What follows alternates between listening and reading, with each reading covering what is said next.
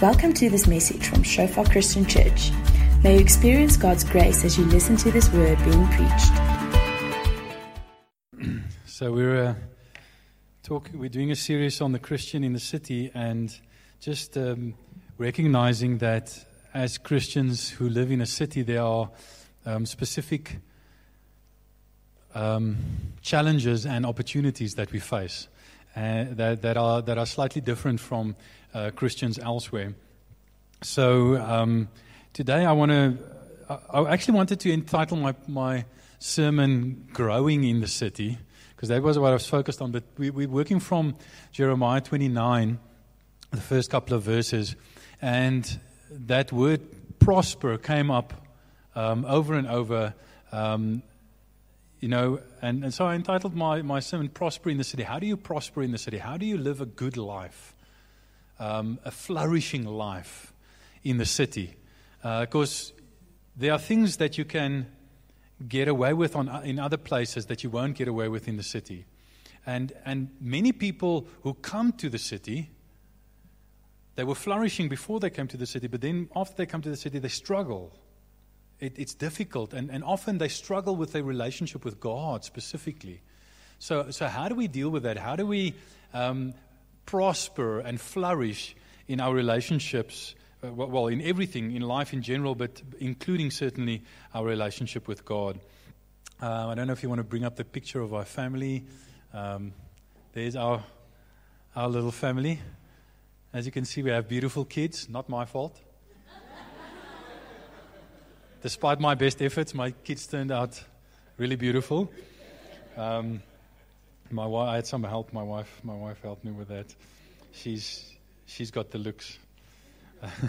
so I want to read us a, a, sermon from, a, a, portion from Jeremiah 29. I'm, I'm, going to read from verse 1 to 14, and I'm going to um, later on throw in a few other scriptures as well. But uh, I'm going to skip a few verses here and there. It says, This is the text of the letter the prophet Jeremiah sent from Jerusalem the surviving elders among the exiles and to the priests, the prophets, and all the people Nebuchadnezzar had carried into exile from Jerusalem to Babylon. And then in verse 4 it says, It said, the letter said, This is what the Lord Almighty, the God of Israel, says to all those I carried into exile from Jerusalem to Babylon build houses and settle down, plant gardens and eat what they produce.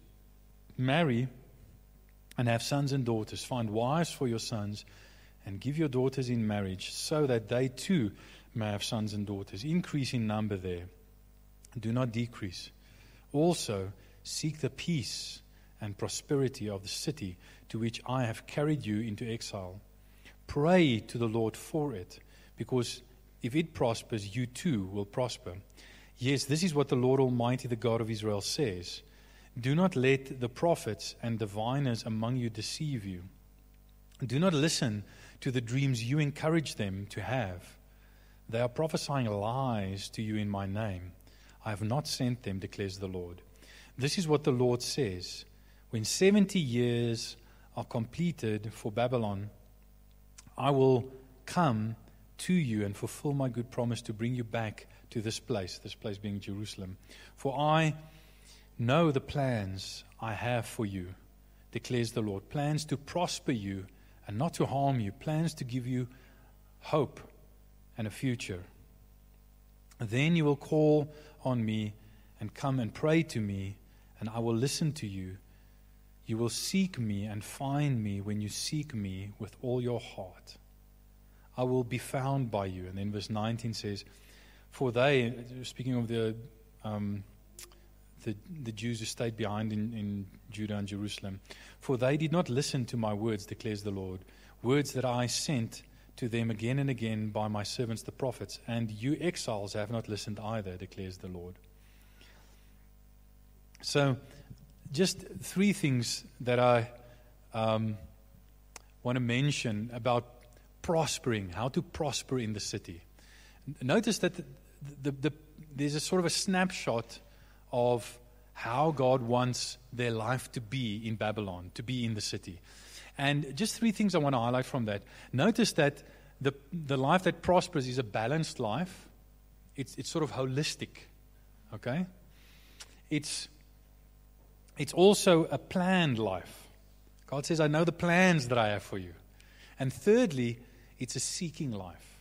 Okay? So let me just say a few things about um, those three, three points. Notice, and I, and I mentioned this last time, you know, the, the Israelites were taken into captivity and they settled sort of on uh, the riverbank outside of Babylon and um, didn't want to go in the city and, and, and, and become part of the city. And God said to them, No, listen. And, and, and they obviously encouraged their prophets to tell them, The Lord says, you know, within less than two years, the yoke of Nebuchadnezzar will be broken and you will be, uh, you know, freed from captivity and you'll go back to Jerusalem. Because that's what they wanted to hear. Okay? And then God says through, through Jeremiah, no, it's going to be long. There's going to be time, if you're not married, for you to get married and to have children, and for your children to get married and to have children. It's going to be a few generations. It's going to be 70 years, actually, that you're going to be in Babylon. I want you to stay here.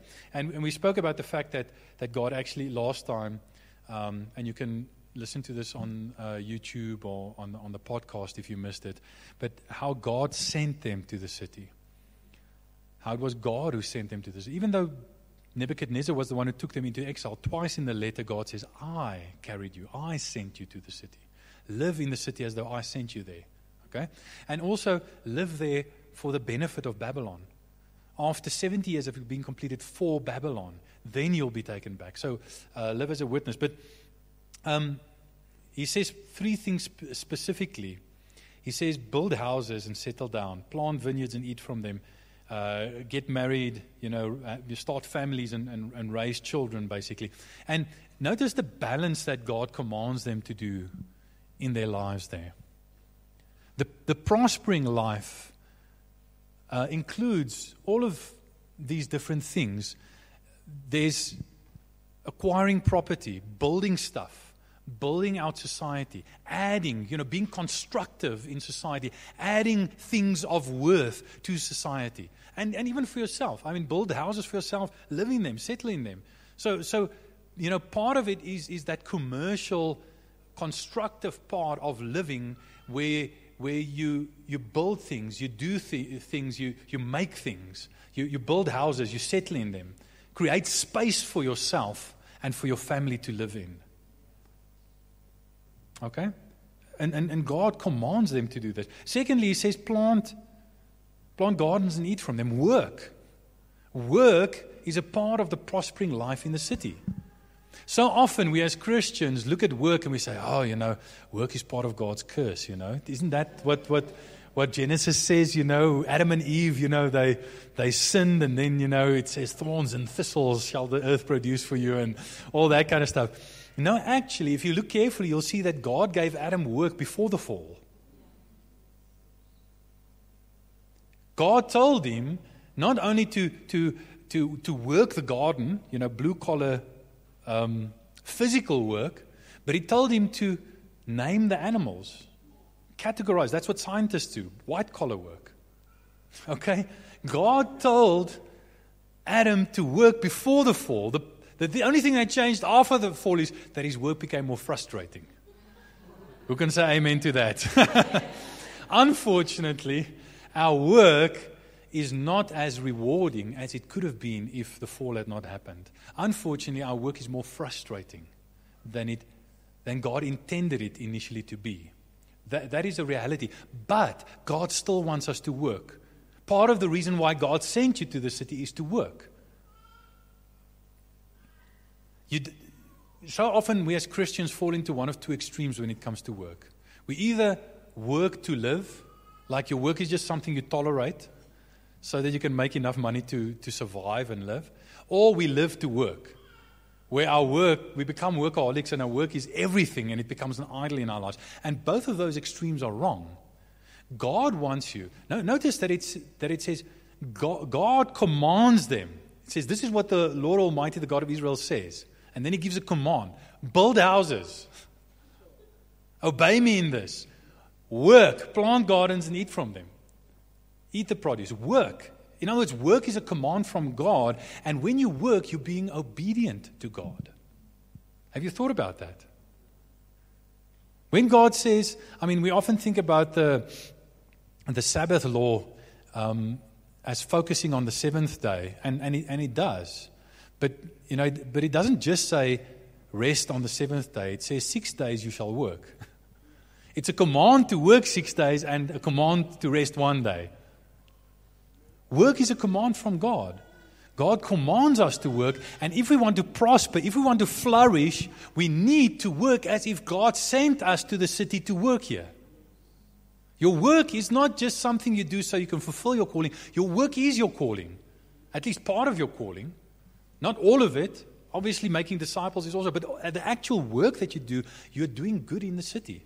If you're a teacher, you're helping children. If you are um, a lawyer, you're helping to apply the law, hopefully. You know, if you. hopefully you're not helping people trying to help people to, to avoid the law and avoid accountability there are lawyers who do that as well but there's you know any legitimate work you can do in obedience to god and that, that should be part of our prosperity and then he says marry have children. You know, words, start families. Part of the, the prospering life in the city is that you become part of a family. And, and, and that's on two levels. It, it could be a biological family where you literally get married and have children, biological children, and raise them up in the ways of the Lord so they can do the same and also get married and have children. Or it can be part of God's spiritual family. You know, or, or both. You know, we, we, we're always part of both. So um, if you're single, you have the privilege of having the focus more on the spiritual family. And that is a privilege because you make, can make my, my, much of the, the, the spiritual family. But when you're married, your physical family also points to God's spiritual family, the ultimate family. So, so both are a, are a privilege, but, but notice that the prospering life includes covenant relationship. That's what marriage is. Making long term covenant relationships. It's so easy to miss that in the city and just not have time for relationships. So, so, all of those things, if you try and make a constructive difference and you build, if you work hard, if you um, get into healthy long term relationships, all of that will help you grow. There's growth that God can accomplish in your life through the work that you do and through the relationship, the marriage, or whatever you're in, that He cannot through other spiritual disciplines. Right? There's a redeeming element, for instance, to work. You know, it takes discipline. So the, Holy Spirit will often use the work that you do to develop the, the fruit of, of self control and discipline in your life. Um, and then just notice that all of these things, you can either do them out of selfish, sinful motives, or you can do them out of obedience to God and, and, and as worship. You can say, God commands me to build. God commands me to plant. God commands me to marry. You know, to start to be part of a family. So I can, I can either do these things can either be, become distractions and idols, whether it's your family or your work. You know, idols are not just bad things, right?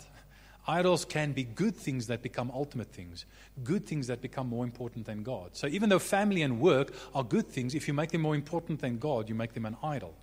Okay? So there can be that. Or you can do all of those things in obedience to God in order to honor God as worship to God. So everything that you do, here's, here's the catch everything that you do can either be idolatry or worship. Worship to a false God yourself or mammon or whatever other false god, or worship to the true God. And, and that's, that's quite a powerful thought if you think about it. We must go into the world and show the world how we can do everything that we do our family life, our work life, our friendships, church life, everything as both witness and worship for the glory of God and for the benefit of the city. I think it's, it's quite exciting to think about it in this way. And if you do that, if you do it, everything that you do as witness and worship, worship to God and witness to the city, you will grow through it.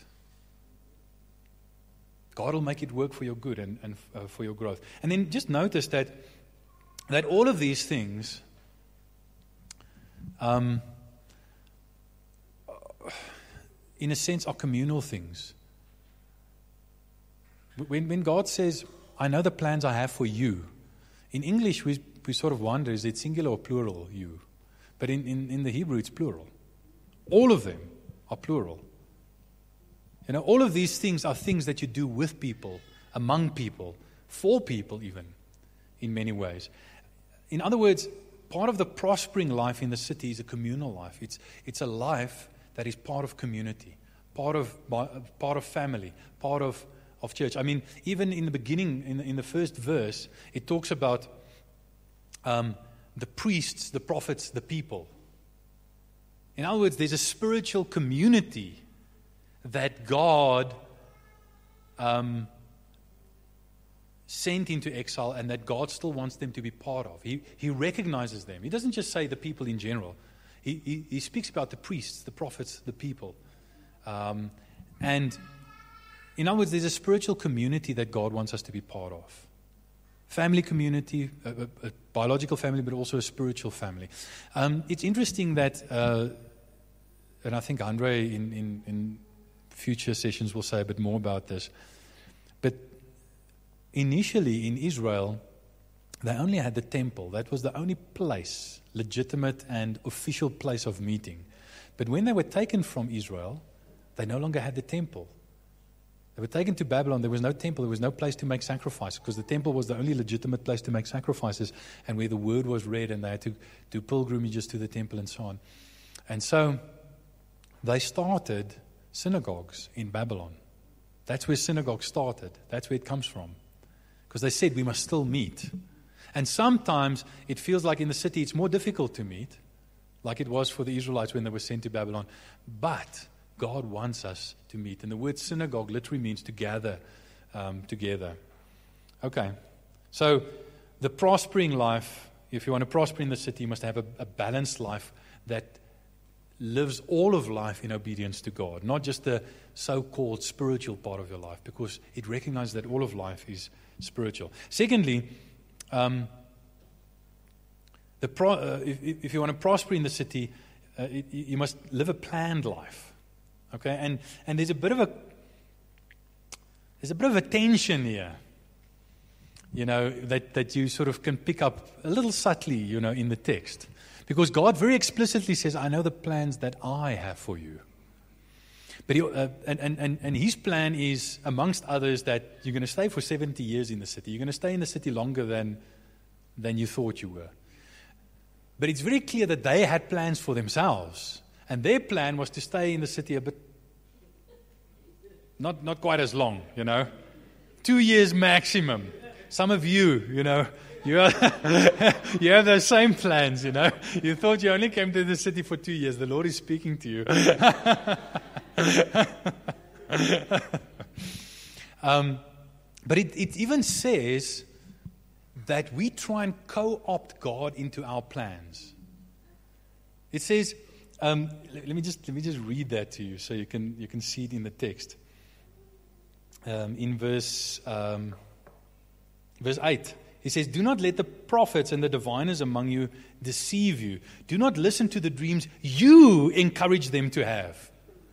You're encouraging them to say that God, that I say that you're only going to stay in the city for less than two years, and that very quick, quick, you know, God's going to break the yoke of Nebuchadnezzar and take you back to Jerusalem. You're encouraged because you have certain plans for yourself, and your plans don't quite line up with my plans for you. Your plans for you don't line up with my plans for you. You see, we all have that choice. Are we going to trust ourselves more than we trust God, or are we going to trust God more than we trust ourselves? Because if I trust myself more than I trust God, I'm going to try and implement my plans and even find justification to convince myself that God says that my plans are what He plans. Don't look at me like that. I know we all do that. I'm not the only one. I know I'm not the only one. Okay? So, we need to, and, and here's one of the bedrock tips or secrets for growth in the city. in the Christian life. And, and by the way, it's, it's true whether you're in the city or not. You need to trust God. You need to trust His promises and His plans more than your own. And when His uh, plans um, differ from your, for, for you, differ for, from your plans for you, then you must let go of your plans and go with His plans because they are the best for you. I know the plans that I have for you. So, so they, they, they must be God's plans. And, and, and, and, and he, he says, um, let, me just read that as well. He says, um, where is it? Here we go. I will, um, when 70 years are completed for Babylon, I will come to you and fulfill my good promise to you um, to bring you back to this place. For I know the plans I have for you, declares the Lord plans to prosper you and not to harm you. So God says that these plans that I have for you are, are, are promised plans. You know, I commit myself not to the plans that you have for you but to the plans that I have for you. You see, God cannot break a promise, God cannot lie. You know, there's this old saying, you know, um, my shirt is navy. If God were to look at me and say, Hennie's shirt is red, it wouldn't be a, a lie because as soon as God says it's red, it would be red. you know, I often, often uh, you know, jokingly say, you know, I, I can imagine, you know, sort of in my overactive imagination how the Father and the Son sit in heaven and say, let's play the lying game.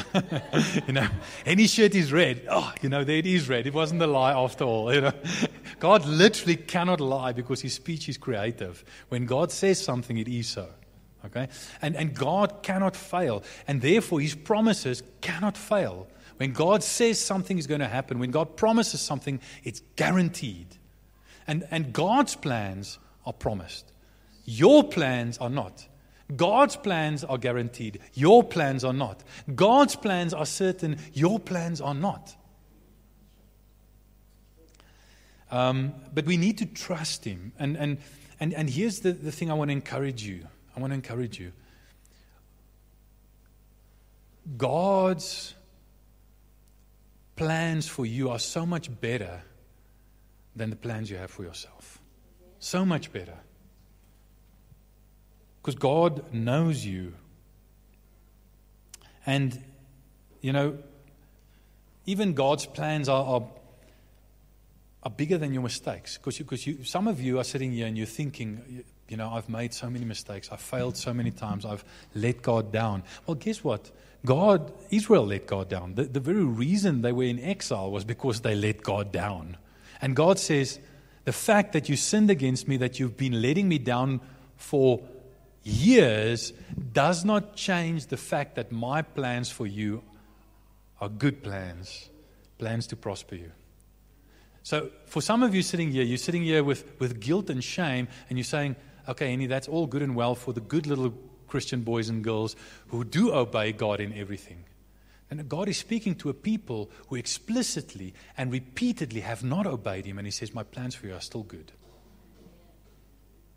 Don't sit here and think you have to deserve God's good plans for you. You don't.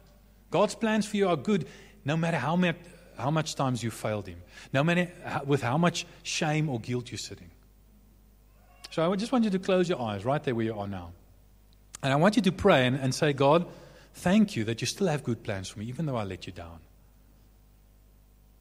Thank you that you still want to prosper me and not harm me. You should, you should want to harm me, but Thank you that you still want to prosper me. And then just take those things that are causing the guilt and the shame and bring them before the Lord and say, Lord, I repent of them. Please forgive me.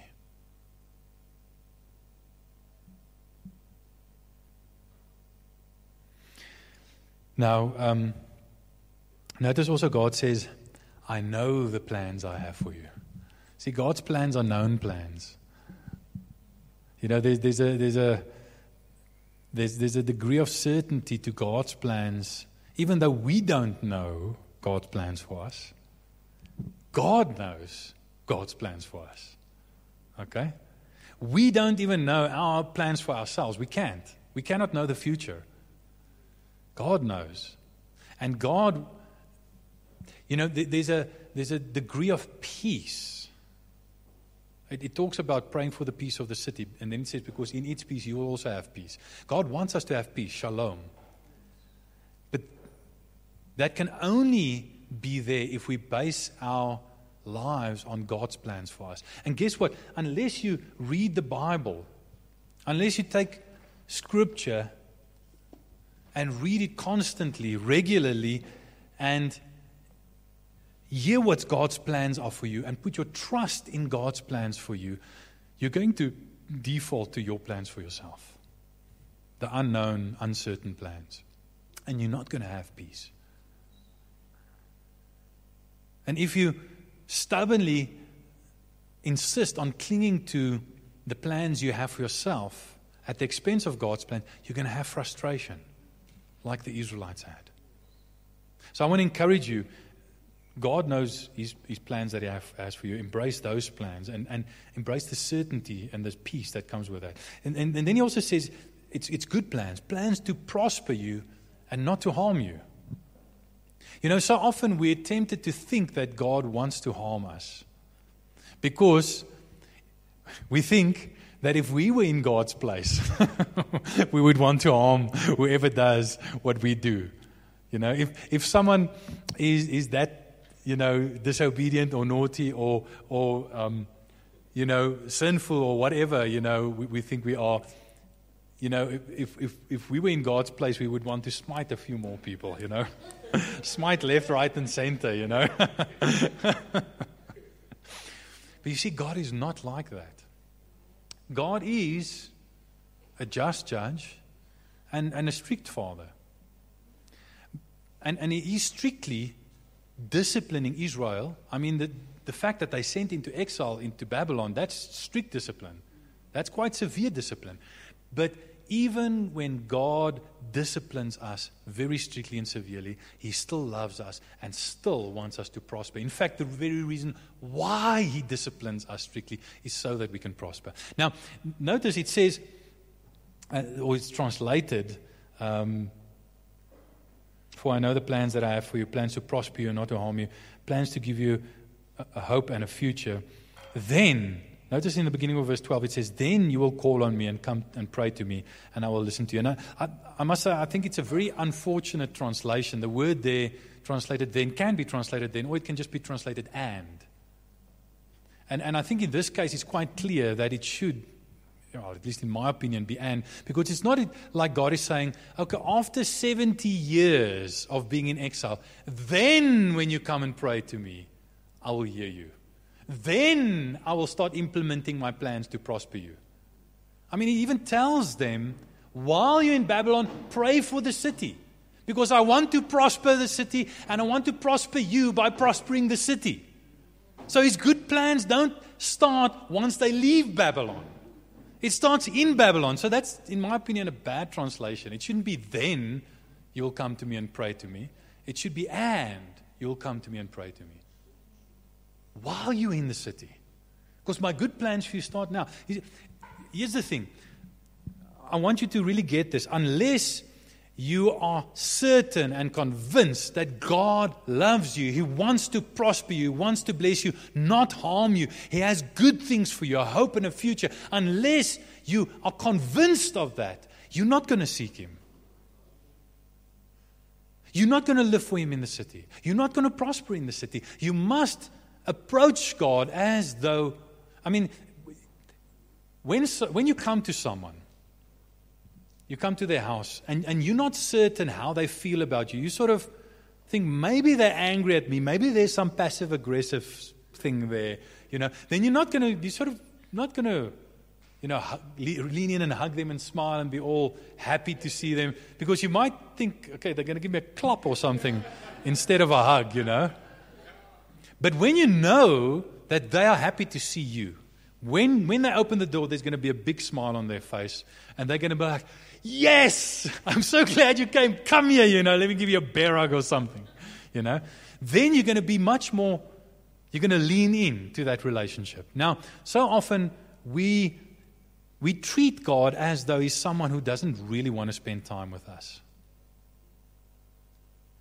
None of your spiritual, the spiritual growth that God wants for you while you're in the city, none of the prospering that He wants for you will come to pass if you have, if you think that about God. If you think that He's a grumpy old man who's not really, who doesn't really want to spend time with you or see you or bless you. God is very, in Christ, God is very positively disposed towards us. Yes, we know that we are sinful and that God should be angry at us, but He's very gracious to us. And He has made a way through which He can love us and bless us and um, do what's best for us, even though we, even though you know to be fair and to be strictly just, He should be harming us. He made a way to do that, and and that way is is of course through Jesus. He says, "You'll come and you'll come to me and pray to me, and I will hear you." He says, You will seek me and find me when you seek me with all your heart. There's only one person who has ever really done that. And ironically, that is the one person, when he sought God, God rejected him. When he came to God and prayed to God and said, my, He had to say, My God, my God, why have you forsaken me? The only person who has ever really, truly sought God wholeheartedly was Jesus. And Jesus forewent, he had to forego all the benefits of seeking God wholeheartedly so that we could experience the benefits of seeking God wholeheartedly, even though we don't always seek God wholeheartedly. See, that's the gospel. That's the gospel. You know, and, and then he also says, uh, you know, I've, I've, I, want, I want to give you hope, you know, plans to give you hope and a future. You see, Many of you are sitting here and you're despondent and, and you're a bit hopeless. God, God's plans for you are not just for now. It, it might not always be what's most comfortable now. You know, what would, would be most comfortable for the Israelites would have been to, to go back to Jerusalem. You know, God's plans are not for their comfort. They're going to stay in, in, in Babylon for 70 years. But it's to give them hope. God plans to, to give them hope and a, and a future not just good plans for now. Um, Proverbs 16, verse 9 says, in, in their heart, humans plan their course, but the Lord establishes their steps. So, this scripture is not saying that you mustn't make plans, but just saying that when your plans you know, come into you know, conflict with God's plans, then choose God's plans above your plans. And, and God's plans will you know, come to pass in any case. Okay, then uh, finally, um, the, you know, if you want to prosper in the city, it mustn't just be a, a, balanced life and a, and a planned life, but it must be a seeking life. And, and notice he, he mentions seek twice in, in this passage. He says, Seek the peace of the city. There's a, I don't want to focus on that too much because we spoke about that last time, but there's a horizontal seeking. And then he says, You will seek me and find me, God, when you seek me with all your heart. So there's a vertical seeking. So there's a horizontal seeking, seeking the peace, the shalom. And notice it translates it peace and prosperity because the Hebrew shalom, you cannot just translate with one English word. It doesn't work. Just, just peace is not enough. It's peace and prosperity. But there's a horizontal seeking the benefit of others. But there's, there's also a vertical seeking after God. Now, that doesn't mean that God is hiding from us. But it does mean, number one, in our sinful, fallen state, it's often difficult for us to connect with God, and, it, and we actually have to seek Him. It doesn't come as naturally as God designed us before the fall to experience relationship with Him. Relationship should have been very natural, but it's not because we are fallen. Okay? And therefore, we have to seek God. And also, we have to see God because in our fallen state, we're not so aware of God. You remember this, the story of Jacob, you know, fleeing from his brother Esau and going to his um, uncle Laban and sleeping in the place that became Bethel on a rock. And then he saw this vision of a stairway to heaven, okay, with the angels ascending and descending. And the, the next morning he wakes up and he says something very interesting. He says, The Lord is here, and I wasn't aware of it. Isn't it amazing that God, who is so big that He overflows creation, can be missed by us as people? He's everywhere. And yet, sometimes we, because of our fallen state, we have to seek Him. Okay? So sometimes we're like Jacob and we, we, we're like, oh, you know, I forgot God is here. I found Him. No, actually, was here all along. You know, we, we just, it, feels like we, we sought Him and found Him, but, but actually was here all along. Um, and not only in our fallen state individually, but also corporately, the city, you know, brings together fallen humanity in a way that often obscures God from our vision, and we have to seek Him. More so than often in other places, we have to seek Him in order to find Him and to experience Him. It's easier to miss Him in the city. And, and the seeking, uh, like I said, is not that God's playing hide and seek with us or hard to get with us, but He is wanting us to intentionally pursue Him and intentionally draw near to Him. And, and that, that means that we need to seek Him, press in.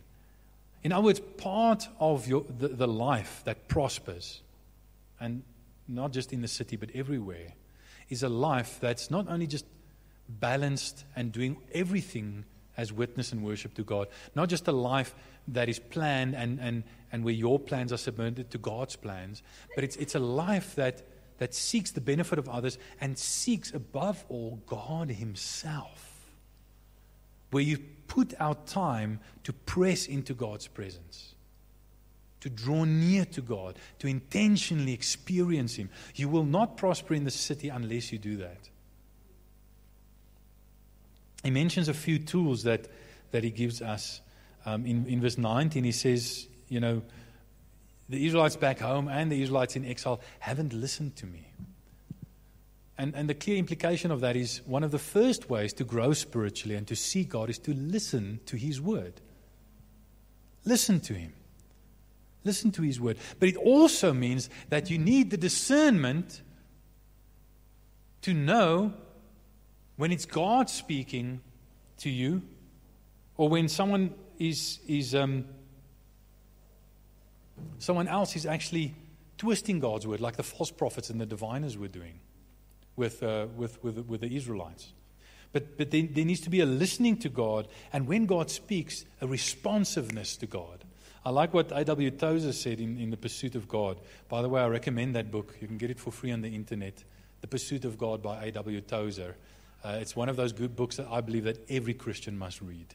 And I'm, I, can, I can almost guarantee you if you read it once, you're going to want to read it again, you know? So get yourself the, the Pursuit of God by A.W. Tozer. But he says, the saints of old differ from the average person in that when they felt the inward longing, they did something about it. They acquired a lifelong habit of spiritual response.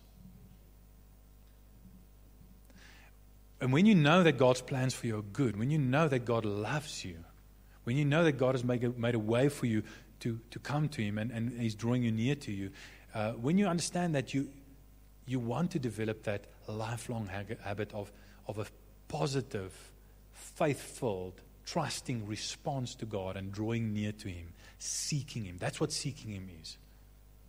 Does that make sense? Do you have a habit of seeking God, of spiritual response? Um, so, learning to listen, learning to to trust God that He has the best for you. But He also mentions twice praying. It says, pray for the peace of the city. Don't only listen to God's word and discern when people are twisting God's word like the false prophets were. Um, let, let, me maybe also, yeah, I'll, I'll come to that. But, but also pray to God. So don't just allow God to speak to you and discern when He's speaking to you and respond when He's speaking to you but speak to God. Pray to Him. Speak to God about the people around you, about the city. Pray for the peace of the city. Don't just pray for yourself. One of the best things you can do for your prayer life is to not just pray for yourself. Hello? I mean, it's so easy for us to come to God with a consumer mentality, especially in a city like Joburg. And we come with our little shopping list God, I want you to do this, and I want you to give that, and I want you to, I want, want, want, want, want. Come to God with a consumer mentality, but pray for the peace of the city. Don't just pray for yourself, pray for the benefit of others. It'll cause you to pray better for yourself in any case. Okay? But then he also says, pray as part of your seeking me. So there's, there's a praying for others and for the city, but there's also a praying to God just as part of your fellowship with God. Just spending time with Him, you know. Just enjoying His presence. You know, you'll come to me and pray to me, and I will hear you. You know, there are rich and powerful people who often live in cities. But the richest and most powerful person is God. So much greater than any great other person. Now, we're often very honored, you know, and flattered when rich, famous, you know, powerful people pay attention to us. Well, guess what? God's paying attention to you. You should be flattered and you should use that invitation and that opportunity to spend time in prayer with the most powerful, most influential, greatest being there is. Also, just not only pray, but obey. I already mentioned the building, the, the planting, the marrying, just doing everything in obedience to, to God. Um, so often we pray for things that we ought to obey. You know, by all means, ask God to help you obey, but, you know, there are certain things prayer cannot accomplish that only obedience can accomplish. Okay? So don't pray for things that you should have, that you should just be, be obeying. Um, and, and, and once again, I, I mentioned it, that it's together. I just want to show you this, this graph. If you can just bring, bring up that uh, colorful graph. Um, they did a, um, a survey. It, it was in Willow Creek Church in America, which is a, a sort of the church that started the seeker sensitive movement. And after a few decades of, of leading the church, um, Bill Hybels commissioned a survey in the church, and there are thousands of people in the church, just surveying and, and, and sort of checking what people's spiritual growth was. And he found that, that a lot of people weren't growing spiritually, their, their growth was plateauing. Um, and, and, you know, you, you had some people, you know, who were sort of exploring, and they grew, they grew a little bit. They, weren't, they hadn't made a Christian commitment, they hadn't been born again yet. So they grew a little bit, but then they stagnated and they didn't grow. And then often they f- sort of fell away and, and, and turned away from the faith entirely. Then you had other people who stayed and, and continued learning and receiving. They, they, they allowed others to feed them, and they continued to grow a bit more. But they would also stagnate after a while, unless they also started implementing spiritual disciplines, listening to God, reading His Word, praying to Him, fellowshipping with other Christians, like in small group and stuff. Unless they develop those disciplines, they also stagnated. But those who develop those disciplines continue to grow. Okay? And witnessing. And, and, and then, but even they would stagnate unless they also added to that taking responsibility for other people's growth. Leadership, initiative. So, if you can just go to the, the next slide, there are sort of three phases or stages of, of, of growth as Christians. The first is where you're fed by others, just coming to church, just allowing others to minister to you and, and receiving from them causes you to grow on a basic level. And that's good. And here's the trick the second one is learning to self feed learning to take God's word and feed yourself. Now, now, little children like that, initially, someone else has to feed them. But eventually, if they're healthy children, they grab the spoon and they say, I want to feed myself. I want to do it myself. And that's a good, spiritually, if we're healthy, we'll also have that reflex of, I want to feed myself. Okay? But often people, even people who feed themselves, stop growing because they neglect to be fed then by others. Just because you feed yourself in the kingdom doesn't mean you must stop being fed by others. Some people think, okay, you know, I'll just read my Bible at home. I won't come to church. I won't come to Bible school. I won't receive from anyone else. No, you need to. You never stop being fed by others. You just add to it, feeding yourself. Does that make sense? But then you also need to, just the next one, you need to learn, you need to sort of graduate to feeding others. You know, there's a reason why Jesus says it's more blessed to give than to receive. You only really receive fully and more permanently when you also give. Okay? And God often fixes things in your heart, and, and we as parents know this. You know, when we teach our children, we are reminded ourselves of what we ought to be doing because we tend to forget, right?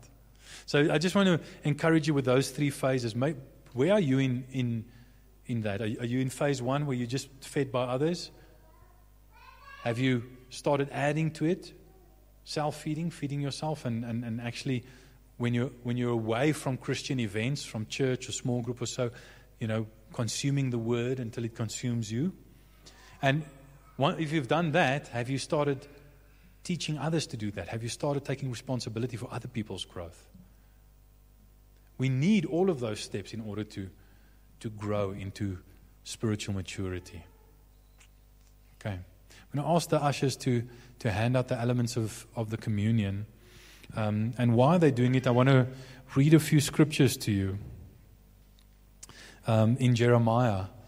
Notice it says, You will seek me and find me when you search for me with all your heart.